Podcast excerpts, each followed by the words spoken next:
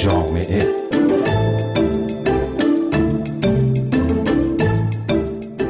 سلام با من فهیمه خزر هیدری در یک مجله جامعه دیگر از رادیو فردا همراه هستید.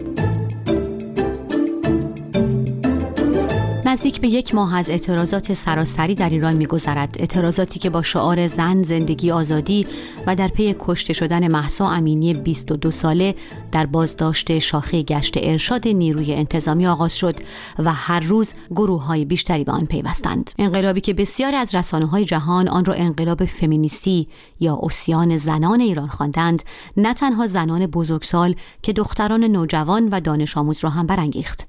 محسا امینی نیکا شاکرمی سارینا اسماعیلزاده حدیث نجفی و بسیاری دختران دیگر که در اعتراضات این روزهای ایران کشته شدند همه از نسل دخترانی بودند که هنوز در دبیرستانها دانش آموزند. این دختران به چه اعتراض دارند؟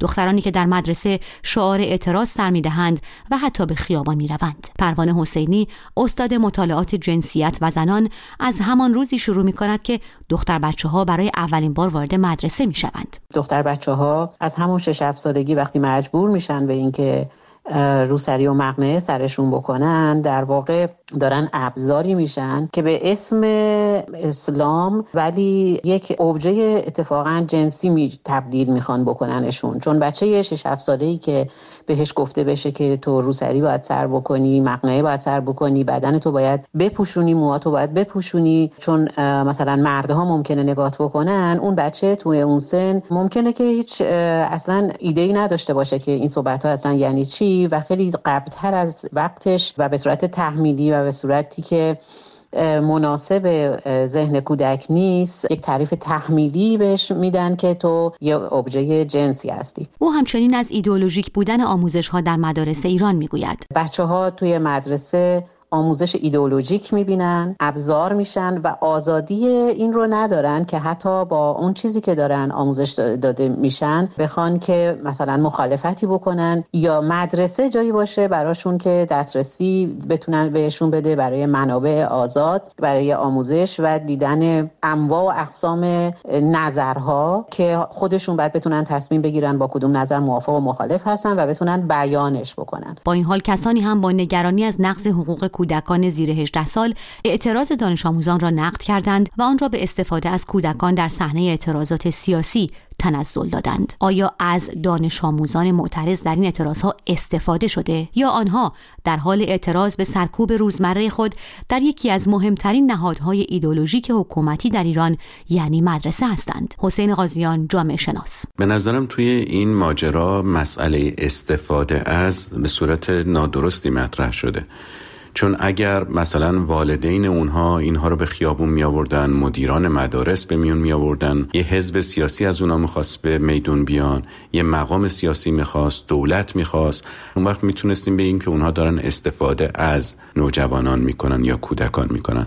ولی به نظر می‌رسه که این دختران به ویژه روی اسیانی که نتیجه سالها تحمیله به خیابون میان. و به همین دلیل هم شما پراکندگی می‌بینید خودجوشی می‌بینید و همه اینها نشون دهنده اینه که اونا خودشون دارن این کارو می‌کنن نه کسی از اونها استفاده می‌کنه. بنابراین چون موضوع استفاده مطرح نیست به این ترتیب نقض حقوق کودکان هم در اینجا مطرح نیست. او همچنین به ویژگی سنی دانش آموزان هم که موضوع بحث منتقدان اعتراض های دانش آموزی است پاسخ می‌دهد. ممکنه بگیم که چون اینها کودک هستند بنابراین خودشون نمی‌تونن مسلحت خودشون رو تشخیص بدن و والدین تا سن که اونها به سن قانونی تصمیم گیری نرسیدن باید برای اونها تشخیص بدن که به میدون بیان یا نیان. بسیار خوب والدین هر کاری که کردن حاصلش در نهایت شده اینکه اینها به خیابون اومدن. ممکنه علیه والدینشون هم شورش کرده باشن.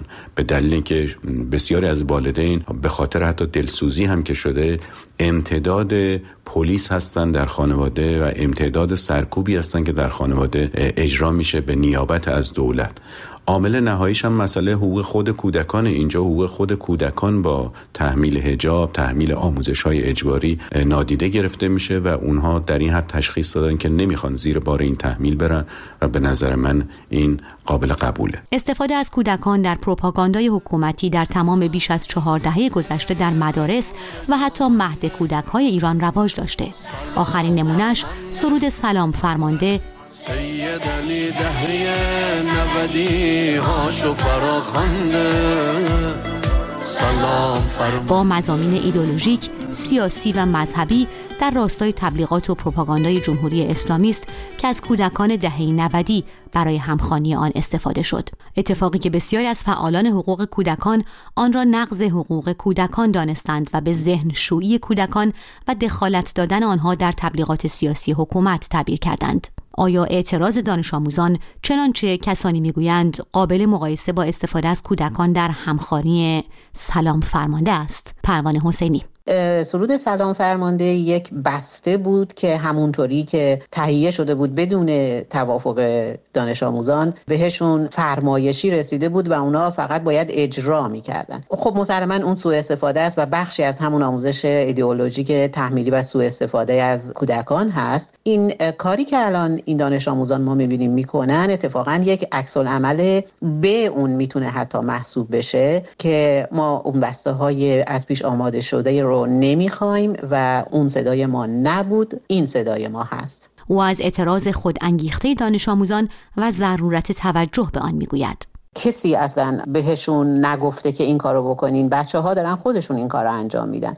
اتفاقا چیزی که الان لازم هست اینه که مدرسه باید این نیاز سریع رو ببینه و بتونه که یک شرایطی رو مهیا بکنه که این بچه ها اون مشکلی که دارن با مدرسه و با جامعه در فضای مدرسه اون رو بگن امنیت داشته باشن و آزادی داشته باشن که در مدرسه تمام این مشکلات رو بیان بکنن. اگر مدرسه جایی نباشه که امنیت و آزادی رو بده به دانش آموزان که مناسب سن خودشون مسائل اجتماعی رو نقد بکنن مجبور میشن این بچه ها که خارج از مدرسه که جای ناامنتری هست اون فریادشون رو بزنن. آزادیشون امنیتشون سلامتشون به خطر بیفته. مسلما مسئولین از اول توی مدرسه مسئولین خود مدرسه هستن و خارج از مدرسه همه کسانی که دارن اون نظم اجتماعی رو با سرکوب به همه جامعه از جمله این بچه ها تحمیل می‌کنن. از حسین قاضیان جامعه شناس می‌پرسم آیا شبکه های اجتماعی که دریچه تازه را به روی نسل پسا اینترنت در ایران باز کردند در شکلگیری دانش آموزانی که به خود جرأت اعتراض می‌دهند مؤثر بوده است؟ بله یک چیز مرکزی و مهم هست در فهمیدن اینکه چرا این نسل با نسل های قبلی متفاوته و مهمتر از اون چرا انقدر متفاوته با اون چه که جمهوری اسلامی می‌خواد. جمهوری اسلامی انسان تراز اسلام می‌خواد و این چیزی که این نوجوانا می‌خوان بسیار بسیار فاصله داره. خب در دهه های گذشته یعنی پیش از آمدن اینترنت و پیش از آمدن رسانه های اجتماعی حکومت با کنترل فرهنگی قادر شده بود که بگه شما باید به این سبک زندگی کنید و بسیاری وقتی در این سبک از زندگی به دنیا می آمدن تصور می‌کردن این تنها سبک زندگی ممکن یا مطلوبه. اما اینترنت و شبکه های اجتماعی پنجره رو گشود به روی همه و نشون داد که سبک های دیگر زندگی هم هست. مردم جور دیگری در جهان زندگی می‌کنن و زندگیشون خوشنودن و بلا فاصله ممکن این پرسش براشون مطرح بشه که چرا ما باید اینطوری زندگی کنیم و جوری که دیگران زندگی می‌کنن نباشیم. چرا ما اون زندگی های معمولی که دیگران دارن رو نمی‌تونیم اینجا انجام بدیم. این منبع جدید ارزش ها منبع جدید سبک های متفاوت زندگی نشون داد که میشه متفاوت بود و از همینجا در واقع این تفاوت شگرف میان جهانی که مردم در دنیا دارن توش زندگی می‌کنن و جهانی که جمهوری اسلامی می‌خواست بسازه و هنوزم می‌خواد بسازه آشکار شد و این تناقض این فاصله و این شکاف در زندگی این آدم ها ظاهر شد و امروزه اسیانش رو توی خیابون ها می‌بینیم به گزارش انجمن حمایت از حقوق کودکان نیروهای امنیتی جمهوری اسلامی دست کم 28 کودک را در اعتراضات سراسری این روزهای ایران کشتند. کودکانی که با لباس مدرسه به سرکوب روزمره خود اعتراض می کنند و پاسخشان باتوم و گاز اشکاور و گلوله است. من فهیم خزر هیدری هستم. سپاسگزارم که به مجله جامعه رادیو فردا این هفته هم گوش سپردید.